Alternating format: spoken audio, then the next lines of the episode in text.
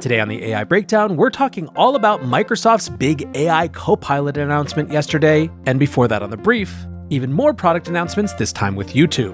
The AI Breakdown is a daily podcast and video about the most important news and discussions in AI. Go to breakdown.network for more information about our Discord, our YouTube channel, and our newsletter. Welcome back to the AI Breakdown Brief, all the AI headline news you need in around five minutes. Later today, our main episode is going to be about all the Microsoft announcements, and we kick off the brief with another set of just announced AI products, this time from Google. Yesterday, Google held its Made on YouTube event, and basically all of the big announcements had to do in some way with artificial intelligence. The TLDR of all of this is that they are trying to make it easier for people to create content directly for YouTube. What does that look like? Well, a bunch of different things. First of all, there is a new app they're calling YouTube Create, which is a editing and production app for mobile creators. You have to think that this is going directly after TikTok and CapCut. And while this isn't AI itself, it has a bunch of AI features that really give it life. One of those is called Dream Screen, which gives creators the ability to create AI generated images or video for the background of their shorts. Now, of course, right now, people could use other tools to go make those images or videos and then bring them into another creation suite, but this simplifies that process down to one single place and a native prompting system. But what if you don't know what to create content about? Well, they have a new feature for that as well that they're calling AI Insights. They write YouTube Studio will tap generative AI to spark video ideas and draft outlines to help creators brainstorm. The insights will be personalized for each channel and based on what audiences are already watching on YouTube. We've been testing a version of AI powered tools in YouTube Studio with creators, and more than 70% of those surveyed said it's helped them develop and test ideas for videos. Now, this is interesting to me as someone who obviously creates a ton of content for YouTube, not so much because I'm bereft of ideas. Obviously, the artificial intelligence field keeps us well stocked in terms of things to talk about, but I'm quite keen on the idea of YouTube cross referencing not only what my audience is consuming, but what other audiences that are related are consuming as well to share what it thinks might be good topics. Especially for videos that aren't strictly about AI news, I can see this being incredibly valuable. Okay, so we've got YouTube Create, the new mobile app. We've got Dream Screen, which is the AI generated image or video backgrounds for shorts. And we've got AI Insights, again, which they call tools to spark inspiration. But like a TV salesman of old would say, that's not all. Once you've got your idea and your dream screen background, what about the perfect music? Yes, you guessed it, YouTube has an AI assisted search for that as well. They write simply type in a description of your content and AI will suggest the right music at the right price. Now, finally, the one that I'm perhaps in the long run most excited about of any is a new AI powered dubbing tool that will allow creators to dub content into other languages. YouTube acquired a company called Aloud, and this is that technology coming to bear. Now, there are a lot of tools out there, many of which you might have seen on Twitter or in my newsletter, that are bringing generative AI to language translation. But again, the value of having it natively in YouTube, in the creation suite, especially if it works at a comparable level to those other tools, is just absolutely huge. We talked earlier this week about how the updates that Google announced for Bard weren't so much transformational and the type of thing that was going to get the techies on Twitter really excited, but were the types of things that were just highly functional developments that were going to make AI much more useful in a day to day kind of way. This set of YouTube announcements is absolutely in that same spirit with none of it being some remarkable technological advance, although automated dubbing is still pretty amazing even if lots of companies are doing it now, but instead just better integration into the actual production suite that is likely to impact a huge number of creators. Now, staying on Google for just a moment, there's been a really interesting back and forth in the news this week around whether or not they want to ditch Broadcom as their chip supplier. Basically, the information wrote an article a couple days ago called To Reduce AI Costs, Google wants to ditch Broadcom as its TPU server chip supplier. The scoop argued that Google has extensively discussed dropping Broadcom as the supplier of its AI chips as early as 2027 in order to save up to 30% and subsequently fully design its tensor processing units in house. Now, in the wake of this news, Broadcom's stock price went down 4.3%, which is a pretty significant drop to be prompted by just a single report. Now, of course, this shows how much the market values the artificial intelligence business and is pricing in where companies fit in that matrix. After the report, Google said on Thursday that it did not see any change in its relationship with Broadcom, which helped pare back those losses. So ultimately, this was sort of a nothing burger story, although I'd be surprised if the information's reporting is wrong, that there had at least been these conversations internally, but it is a good reminder of just how significant AI is to the current market environment. Now, one of the things that is likely to happen over the next couple years is that in addition to building out new software capacities on their own, a lot of the giants of software today are going to be acquiring startups to bring new AI related services in house. An example of that is that Salesforce is acquiring AirKit.ai, which is a tool for building AI customer service agents. Now, Salesforce is well acquainted with AirKit's founders as they've also previously sold a different company to Salesforce. And again, more than this specific announcement itself, what's interesting, I think, is this trend that we're likely to see of growing consolidation in the market. Now, part of the reason that companies might want to be consolidated into the giants is that competing with them is going to be extremely difficult. As a for example, you've heard me experiment with a couple different voice cloning tools on this podcast, including Play.ht as well as 11 Labs, but iOS 17 now has a native voice cloning tool as well. To do the voice cloning, you have to go through about 20 to 30 minutes of completing different phrases, similar to how some other services are trained, and then bingo bango, you get your voice clone. I haven't tried this out yet, but I certainly will be doing so, and I will report back here about how it compares to the state of the art from companies like 11 Labs. Moving over to the policy side of things, AI continues to be a hot button topic in Washington, with the latest news being that John Thune, the Senate's number two Republican, the Senate Minority Whip, is set to unveil a new AI legislative package that he calls Light Touch and is explicitly designed to offer an alternative to what he assumes or argues is likely to be a heavy handed plan from Senate Majority Leader Chuck Schumer. Now, the legislation is not out yet, but Politico writes that it would, quote, require companies to assess the impact of artificial intelligence systems and self certify the safety of systems seen as particularly risky. Now, one of the things that makes this interesting is that even though it is explicitly presented in opposition to a forthcoming, as yet unseen bill from Senator Chuck Schumer, it still has bipartisan support, at least from, from Democrat Senator Amy Klobuchar. Others, including industry executives such as Ryan Hagemann at IBM, have lauded the bill, saying it strikes a, quote, very moderate balance. Now, someone who might be unlikely to find the contents of that bill particularly appealing is Connor Leahy. Connor tweeted yesterday, I had a great time addressing the House of Lords about extinction risk from AGI. They were attentive and discussed some parallels between where we are now and non nuclear proliferation efforts during the Cold War. Connor says, I think there should be a complete moratorium on development of AIs using unprecedented levels of computing power. Every time we do the next bigger AI run, we don't know what's going to pop out of the other side. Someday it's going to be Russian roulette, and if you ever find yourself playing Russian roulette, I have a recommendation stop. But the AGI companies are not stopping, and this is where the government comes in. Now, as to Connor's recommendations for what specifically government should do, he had three pillars. One was liability for developers and users, second was a cap on computing power, and third was a global AI kill switch.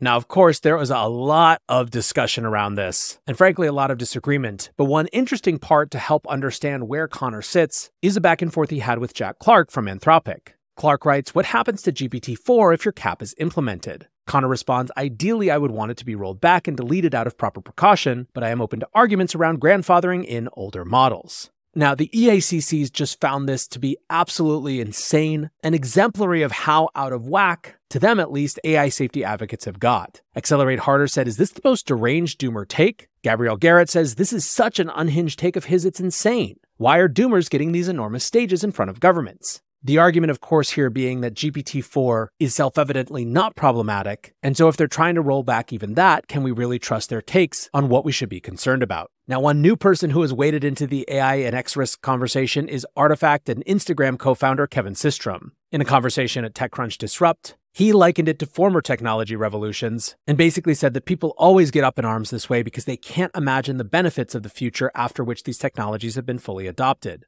He said people are superpowered because of these technologies, and I think that's much more likely to happen. So for now, friends, the debate rages from the stages of tech conferences to the halls of the House of Lords to Discords, Twitters, and yes, even YouTube videos and podcasts. Thanks as always for listening or watching. Next up, the main AI breakdown. Hey guys, one more quick thing before we get into the main episode. If you subscribe to the newsletter, you've seen this, and you might have heard it on an earlier episode. But right now, I am getting information from you guys, the listeners, about what you are looking for in terms of AI educational resources. A bunch of you have filled out the survey already, and it's so helpful. But if you would take the about one minute and go to bit.ly slash AI breakdown survey, I would love to know what type of online courses you might need, what you're trying to learn more about, whether you'd be interested in a community of learners. I'm getting really close to making some decisions about what we're going to do next, and I really want all of your input. Again, it'll take about one minute and you can find it at bit.ly slash AI breakdown survey. Thanks so much. And now on with the show.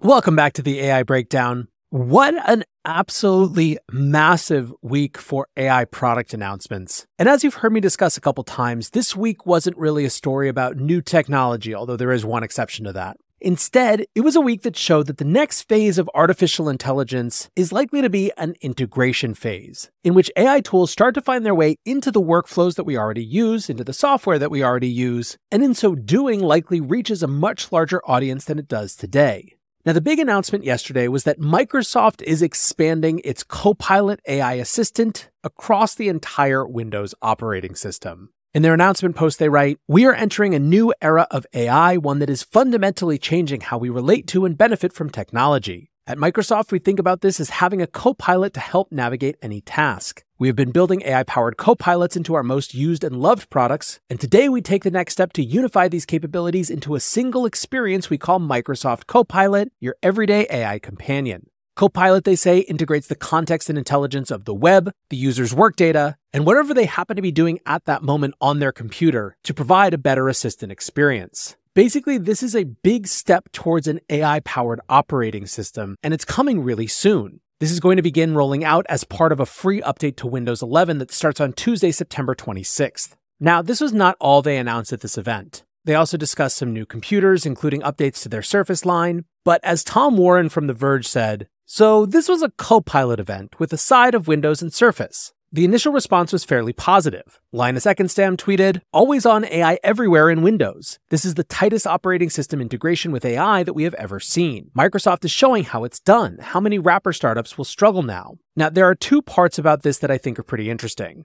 First of all, one of the things that I've seen people get more excited about recently than anything else is Open Interpreter.